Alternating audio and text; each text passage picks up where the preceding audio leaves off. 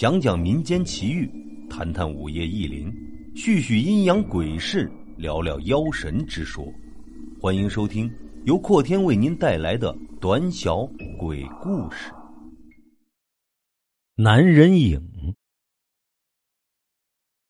林子文是个摄影师，由于人长得帅气，又善花言巧语，身边总不缺乏美女。可他几乎不在一个地方久待，因为时间一久，总有一些女子会喋喋不休的纠缠他，令他厌烦。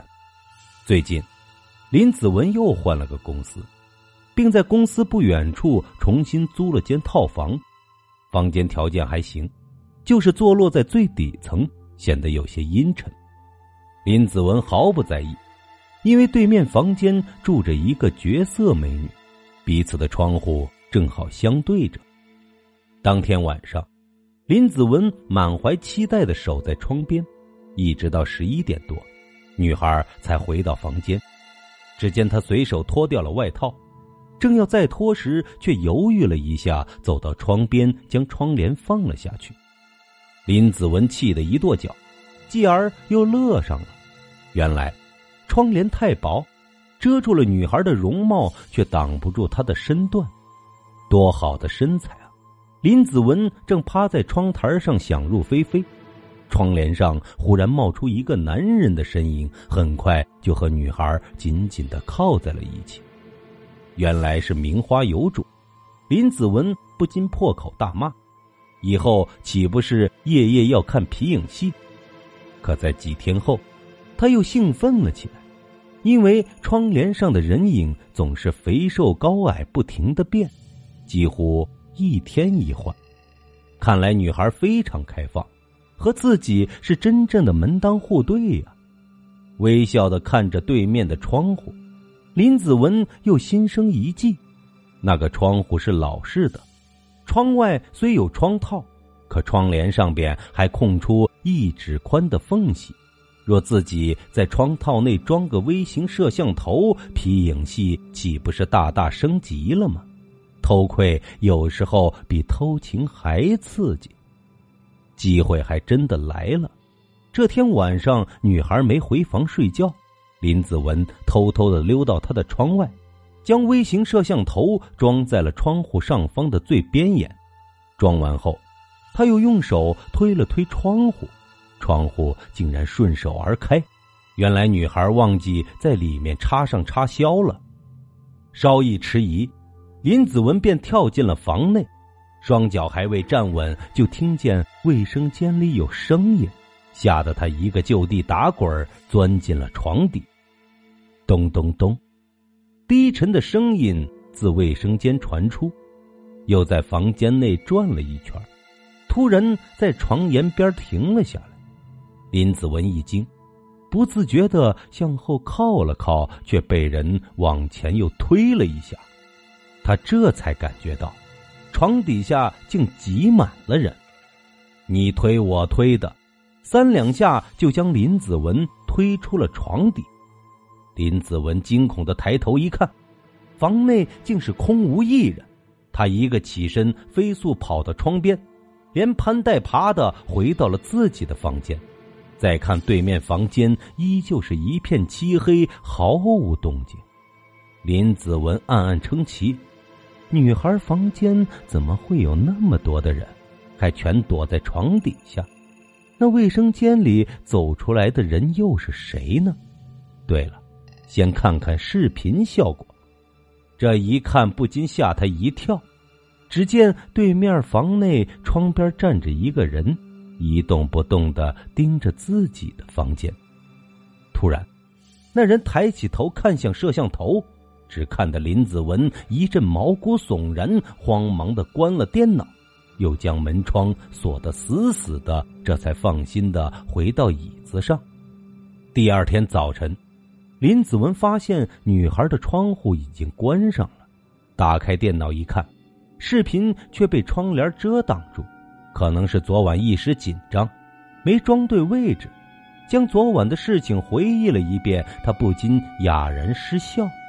真是夜深胆小，若不是幻觉，就是那女孩泡的男人太多了，一时间全挤进房去了。不料一连数天，女孩都没有回房睡觉。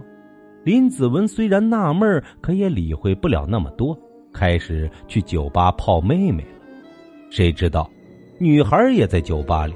林子文暗自欣喜，立即上前调侃。果然，不到半个小时，女孩就被他泡到手了。两个人喝得酩酊大醉，相扶着回到了林子文的房间。接下来的数夜，林子文都能在酒吧遇见那个女孩。两人喝多后，就相扶着回到了他的房间睡觉。奇怪的是，女孩从不回自己的房间，也不曾对林子文说起她住在对面。直到第七夜，女孩终于悠悠的说道：“以前呢，我就住在对面。”林子文一愣，这才醒悟过来，原来他已经搬走了。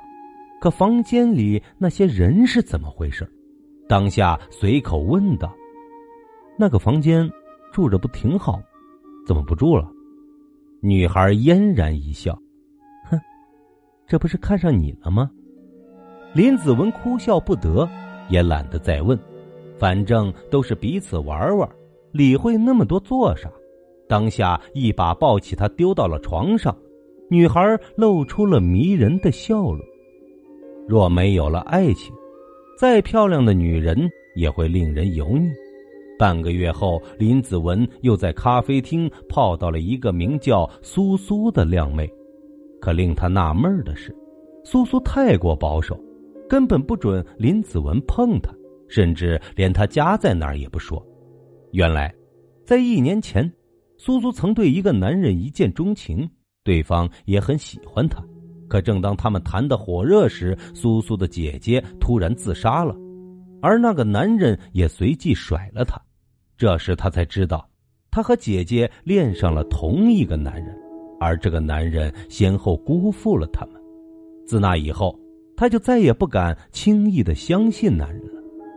林子文听得皱起了眉头，心想：这也太想不开了吧！如果女人都这样。自己岂不是谋杀了无数少女了？想归想，嘴上却一个劲儿的安慰苏苏，又一再拍着胸脯保证自己绝不是那种见异思迁的男人。看着苏苏信任的表情，林子文暗暗得意。不用太久，鱼儿又要上钩了。林子文可不会为了一条即将上钩的鱼而耐心的守候。追求苏苏的同时，他依旧进出酒吧狂欢。这天夜里，林子文四处卡进了油，才发觉那个女孩也在。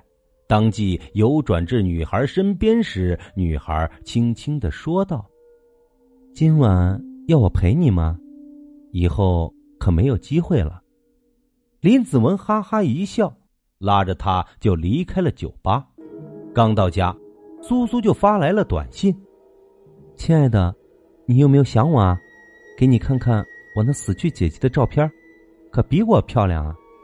我说：“你别玩手机了。”坐在电脑前的女孩突然开口：“嘿嘿，急了，我马上就好。”林子文边说边打开彩信，女孩悠悠的叹息道：“唉，他又来抢我的男人了。”林子文莫名的打了个寒颤，几乎在同一时间，他发现苏苏姐姐的照片竟和坐在自己身边玩电脑的女孩长得一模一样，顿时觉得脊背上一阵泛凉，冷汗直冒。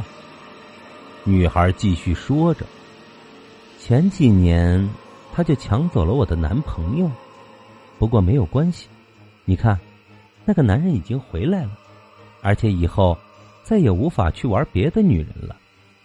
说话间，电脑的屏幕上出现了一个房间，里面拥挤着一大堆男人，一张张极其恐怖的脸孔狰狞的看着他们。这不是自己装在对面窗户上的微型摄像头吗？林子文吓得小腿直打筛糠。想要逃跑，可是四肢瘫软如泥，怎么也迈不开双脚。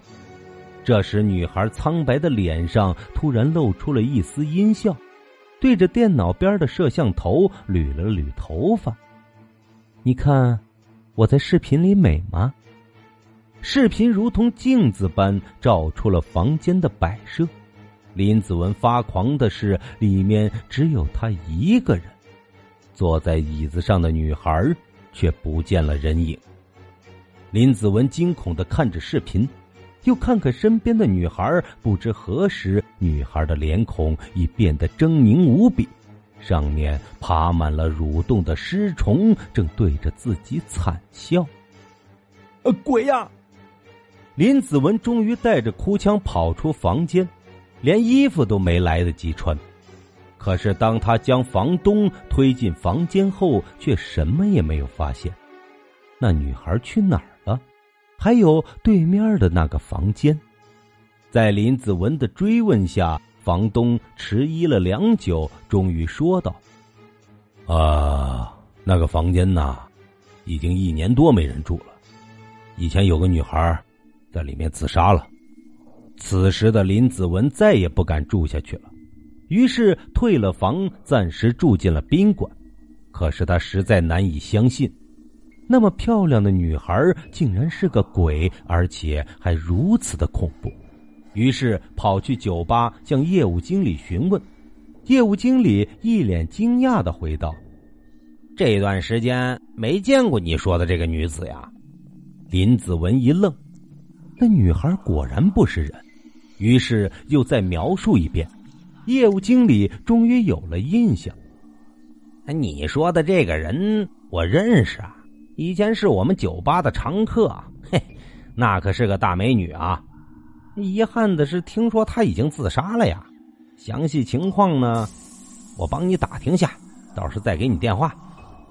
离开酒吧后，林子文也没心情上班了，心想此地不宜久留，还是速速离开的好。可是，一想起貌似天仙的苏苏，又觉得有些不甘心。晚上。林子文整整情绪，将苏苏约了出来，却只口不提他姐姐的事情，只是一个劲儿的喝酒，不多时就喝得酩酊大醉。人虽醉了，心却清醒，心想正好借此机会玩了苏苏，然后赶快离开他。他那个死鬼姐姐实在是太吓人了。不出所料，苏苏果然将他扶回了他的家中，又服侍他上了床。林子文眯着双眼，仔细的打量着房间。突然，他一个跨步走到窗前，眼睛直直的盯着上面一个小小的黑点，越看越觉得眼熟。再一想，这不是微型摄像机吗？怎么苏苏的窗上也有？难道……他猛地一把拉开窗帘，出现在眼前的果然是自己的房间。房间里面，一个女孩正慢慢的脱去衣服，那动作是那般的熟悉。在她的身边，一个男人的影子和她紧紧的相靠。林子文毛骨悚然的发觉，那男人只有影子，却无躯体。手机的彩铃在夜里显得异常的刺耳。林子文心寒的接通了电话。是那个业务经理打来的，嘿嘿，我说林老板呐，那个事儿我可给你打听清楚了，嗨，那女孩确实死了，她还有个妹妹叫苏苏，也是自杀而死，好像都是为了一个男人吧。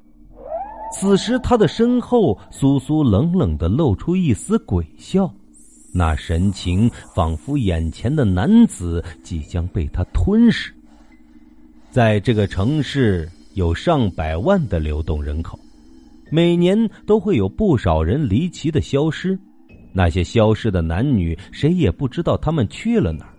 只是在某个时候，某个酒吧的业务经理会突然想起，有位林老板已经好久不曾光临了，念头一闪而过。几天后，林子文先前住过的房间又住进去一个男人。男人惊喜的发现，对面房间竟住着两个绝色美女。于是买来了望远镜和摄像头。这一刻，对面房间的床底下发出了一阵杂乱的音笑声，其中一个像极了林子文。